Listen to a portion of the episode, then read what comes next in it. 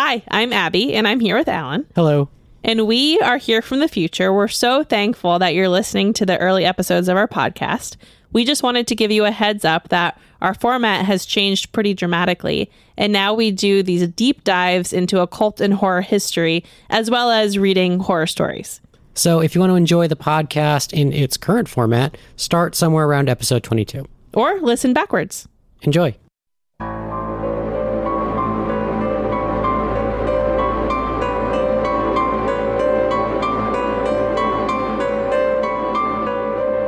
Hello there, and welcome to the first ever episode of the Lunatics Radio Hour. My name is Abby Brinker. For those of you who are not familiar with films about lunatics, it's a fun project, very community based and collaborative. We make short films, we make magazines. I do a lot of writing of short stories, and all of them are a little bit creepy and horror based. So I thought, why not turn them into a podcast with all of my friends? So this podcast is going to be pretty easy. We're going to read you short, creepy stories. If you have any interest in writing them or reading them or being part of this in any way, you can send an email to filmsaboutlunatics at gmail.com. We would love to have you. This is definitely an experiment. We're going to see how this goes and if it works. Um, so we appreciate any and all feedback, any thoughts, any suggestions. You know, that kind of stuff. All right, so let's get into it. So, my friends are going to help me read a bunch of these stories as we go. A lot of them are much better at reading stories on mic than I am. But since this is the first one, and since I've written all these, it feels fitting that I should kick things off. This one is called The Man with an Axe. It's a story I wrote for Halloween this year. Buckle up.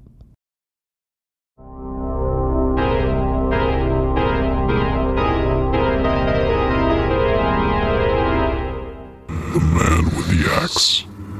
Written by Abigail Brinker. Narrated by Abigail Brinker. She was convinced from a very young age that something horrific was going to happen to her someday. She just knew it. Between the scary movies her parents brought the family to, and falling asleep as the X Files theme drifted into her room from the living room each night, she was primed for a horror ending. Her first floor bedroom freaked her out. It seemed all too easy for some serial murderer like the Golden State Killer just to waltz up with a knife and slash through her oh so thin window screen.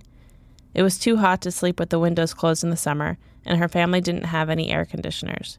Her dad said they were useless money pits. She wasn't sure what that meant, but as she laid sweating in bed, she cursed him for his frugal attitude.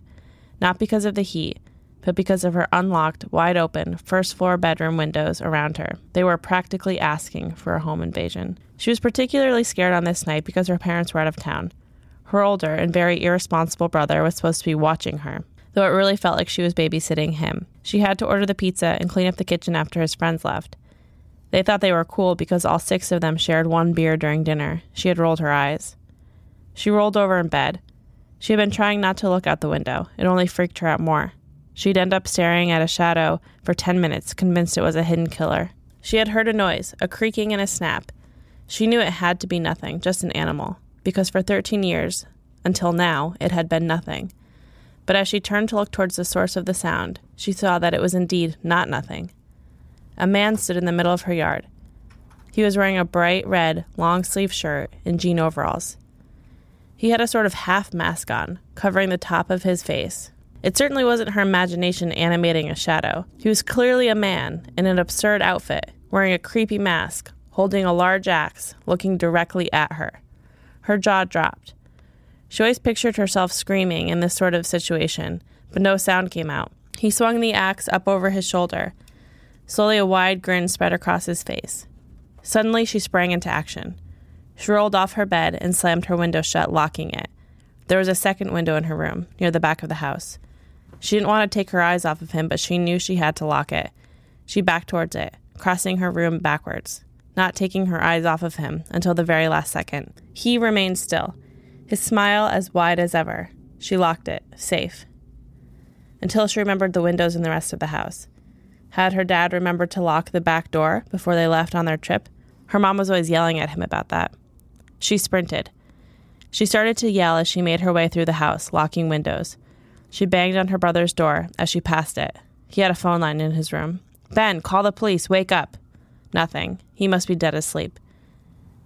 She locked the kitchen windows, checked the back door, locked the living room. Everything seemed in order. She peered through the stained glass of the front door. She could see the man with the axe's outline through the glass panels. He remained still. She thought about how easy it would be for him to use the axe to break the glass. Was that why he was smiling? He knew that no matter what she tried, he was still going to get her. Without taking her eyes off the man, she picked up the receiver in the living room. She almost laughed to herself. No dial tone. She had been right. She was going to die in a horror movie death. How cliche. He had even cut the phone line.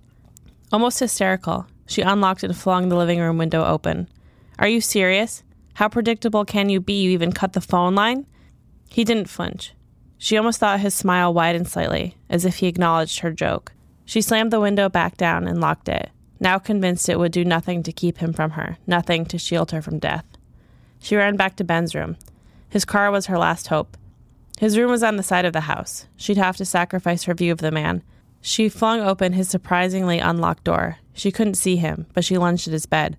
Ben, wake up, there's a guy outside with. She couldn't feel anything. She clapped to turn on his light. He wasn't there. Of all the nights he wanted to sneak out to see Jemima Golden, he couldn't have at least told her first. It's not like she'd tattle on him. Fuck. What could she do now? She ran back into the living room. She felt better when she had eyes on the man. He was still there. Her bike. She remembered her bike. Her dad had set it up in the garage before they left, in case it was an emergency and Ben was bleeding to death, he had joked. The thought of pedaling out into the night with her nightgown on and a man with an axe in the yard wasn't appealing. She didn't know what else to do. She knew logically that she couldn't sit here and wait for him to make his move. She thought about sneaking off into the woods behind the house, but on foot he'd surely catch her. Maybe he had other accomplices hiding in the forest around the property, waiting for her to come close. Maybe he was just a distraction from a real threat. She didn't know, but she did know that she wasn't going to accept this ending. She realized he could see her moving around the house. She dropped. She crawled below the window line towards the kitchen, hiding behind the island counter. She snuck a long steak knife out of the drawer and continued on towards the garage. She hoped her dad had forgotten to close the garage door. Opening it would give the man too much of a heads up on her plan. It would only work if he didn't notice her until she was on the bike, speeding towards the main road. She slowly opened the door leading to the garage and let out an almost silent sigh of relief. It was open. Her bike sat parked in front of Ben's car. Her dad had even left her helmet on top of the seat. Wait, Ben's car? It all came flooding to her. Her stupid fucking older brother was pranking her because he knew she was scared. He knew she'd be extra vulnerable with her parents out of town. How could she not have noticed him in his stupid half mask? He had teased her about being scared in front of his friends at dinner. Well, fuck him. She buckled on the helmet out of habit and boarded the bike. She tucked the steak knife into the pink basket on the front and started to pedal. She pedaled as fast and as hard as she could towards the man with the axe. She was like a silent predator on her front lawn. Where did he even get that stupid fucking fake axe? Why hadn't she noticed that it wasn't real all along? She considered herself an aficionado on murder weapons and horror movies. Well, joke's on him. The man with the axe slowly turned towards her, but it was too late. She was on him immediately. She didn't wait to jump off the bike. She rode it right into him, and they crashed into the cool ground. Fuck you, Ben, she screamed as she hit him. You're a piece of shit. Some older brother you are. The man tried to struggle free, but he seemed dazed. His leg was jammed under the bike frame at an odd angle, the axe handle acting as a wedge. I'm so sick of your bullshit. You're supposed to protect me. Johnny even walks Lucy to school every morning. What do you do? Try to fucking scare me like a creep. She let it all out. She wasn't sure her hits were doing much to hurt him, but they made her feel better. Stupid, weird half mask, where did you even get? She froze. Her heart slipped into her stomach. She had knocked the mask off. To mock it, maybe to use it to hit him with. It wasn't Ben. She scrambled back, jerking away from him. He tried to snatch her, but his leg was twisted. It must have been broken. Out of the corner of her eye, she saw the knife. Grabbing it before he did, and without thinking, she slammed it into his chest. She had seen it done so many times before in the movies. She wasn't expecting to have any effect at all on him. Monsters normally need much more than a single stab wound in the chest to die. Turns out he was only a man. As thick blood poured out of him, she started to sob. Her arm brushed against the very real axe that had severed his lower leg when she crashed into him. Another creak and a snap.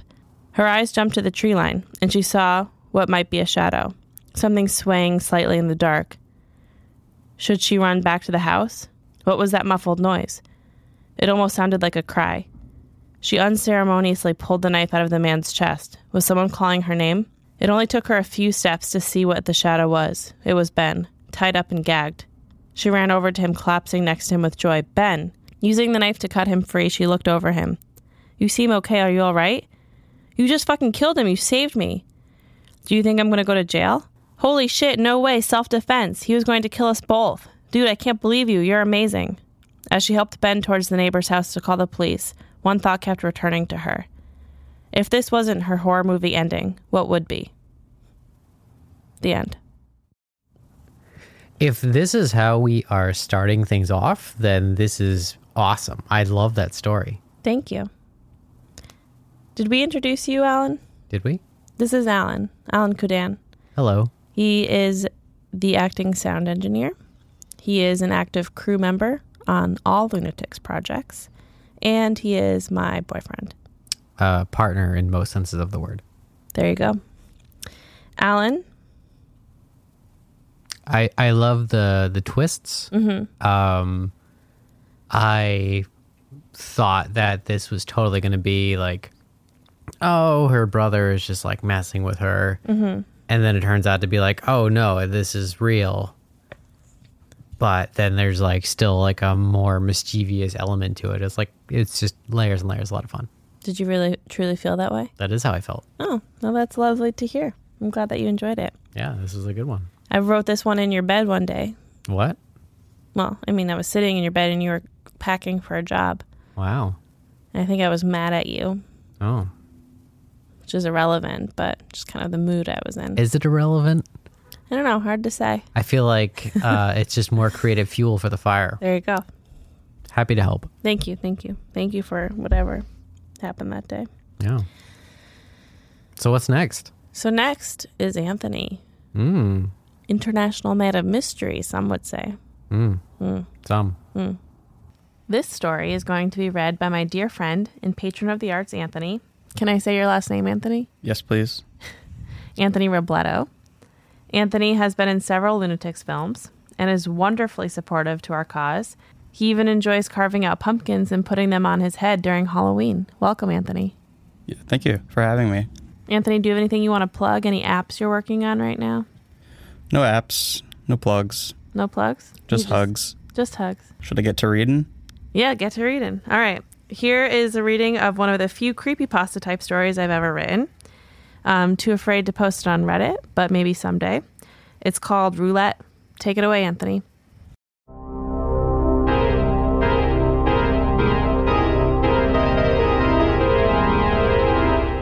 Roulette. Written by Abby Brinker. Narrated by Anthony Robledo. We found the game on Reddit. It was under a paranormal experiments subreddit that I won't name here. Please don't go looking for it. No one had commented on the post yet. We thought that we'd be the first to pioneer this new game.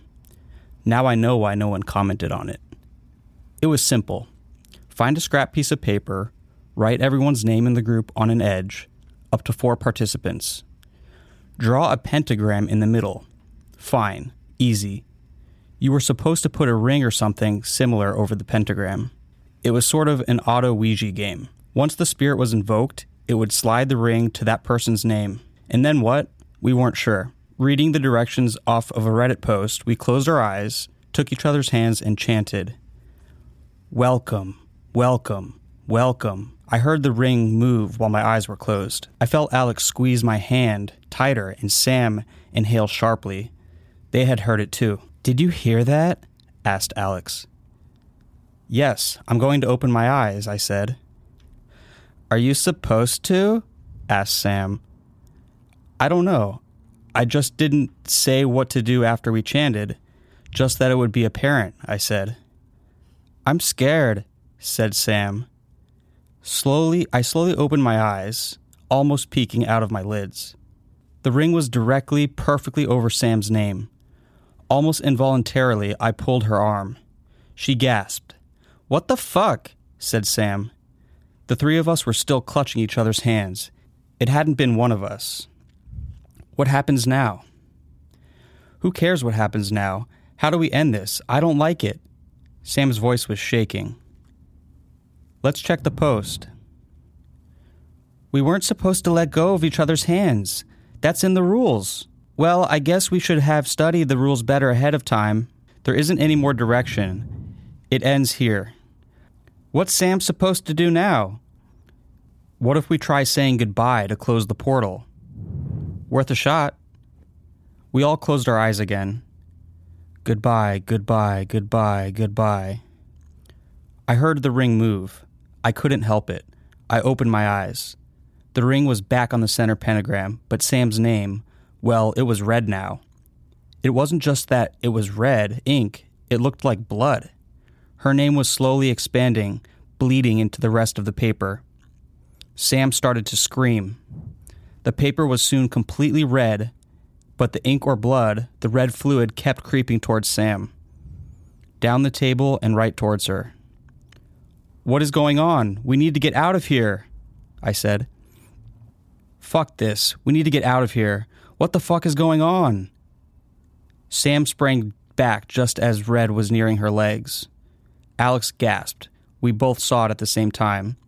It looked exactly like the pentagram I had drawn on the table. I had messed up one of the points, and there it was perfectly reflected on Sam's forehead. What? Sam yelled at us. Why are you looking at me like that? Alex grabbed Sam's hands and we all ran outside out of the musty basement, out through the quiet living room, and onto the front yard. Sam was ahead of us by a few feet, just barely in front of us, but she didn't have time to stop. The truck sped down the quiet suburban street and hit her. Alex and I watched. I can't talk about it more. Please don't go on that subreddit. Please don't open portals. Even if you are just a dumb kid who thinks you're too cool, there are other ways to impress your crush. It's not worth it. We thought it was an automatic Ouija board. Turns out it was more like an automatic Russian roulette. Thank you, Anthony. That was Thank you. haunting. Did you did you enjoy reading it? Yes. Did, did you enjoy the story? Uh, I wasn't really paying attention to the story that much. Cool. Fair enough. Well, I hope you enjoyed these haunting tales. I know I did. Oh, thank you. Um, yeah. So this was the first episode. We have a few more we're working on for you. We're super excited. Um, and like I said at the top, super open to ideas and feedback. So please, please lay it on us. Please subscribe. Please also subscribe um, to us on YouTube if you're into short films. It really kind of like helps our community, helps boost our films in the YouTube algorithm, helps people see them. Um, we have a kind of exciting run coming up on YouTube. We create a bunch of stuff for our Halloween screening and then we'll be slowly releasing it after. So now is a good time to join that community because we have some of my favorite films we've ever made coming out for you guys. Um, we also, kind of excitingly, have for the first time submitted some stuff to film festivals. So far, our film Midnight Visitor has gotten into five, and it's been selected as a finalist in the Upstate New York Horror Film Festival. Um, and our to be soon released film, uh, Husband and Wife, has also gotten into a festival. So it's been very, very exciting. And we're hoping maybe for a few more positive responses before the Halloween season is over. Um, so, anyway, kind of irrelevant to this, but you know, it's all an ecosystem. Um, yeah, so please send any stuff to filmsaboutlunatics at gmail.com. Even if you just want to talk to someone, I'm there. I'm open ears. Um, follow us on Instagram at Films About Lunatics. It is a wild ride, fun times, crazy photos. That's about all I can say about that. Love you very much. Thank you so much. If you've gotten this far in listening to this podcast, it means the world. Um, we have some exciting things coming up next for you, so stay tuned. Goodbye.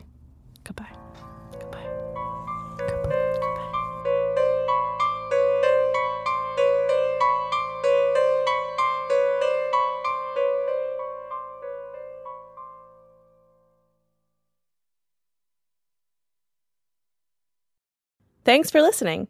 If you'd like some bonus content, consider supporting us on Patreon to access our patron exclusive podcast, Horror Movie Club. Also, head to lunaticsproject.com to check out our spooky merch and apparel. You can find us at Lunatics Project on Twitter and TikTok, and The Lunatics Project on Instagram and YouTube, where you'll find our short horror films, cemetery tours, and so much more. And please rate and review. A little feedback goes a long way to help us grow and get more content out there. Our cover art is by Pilar Kep and musical bumpers are by Michaela Papa and Jordan Moser.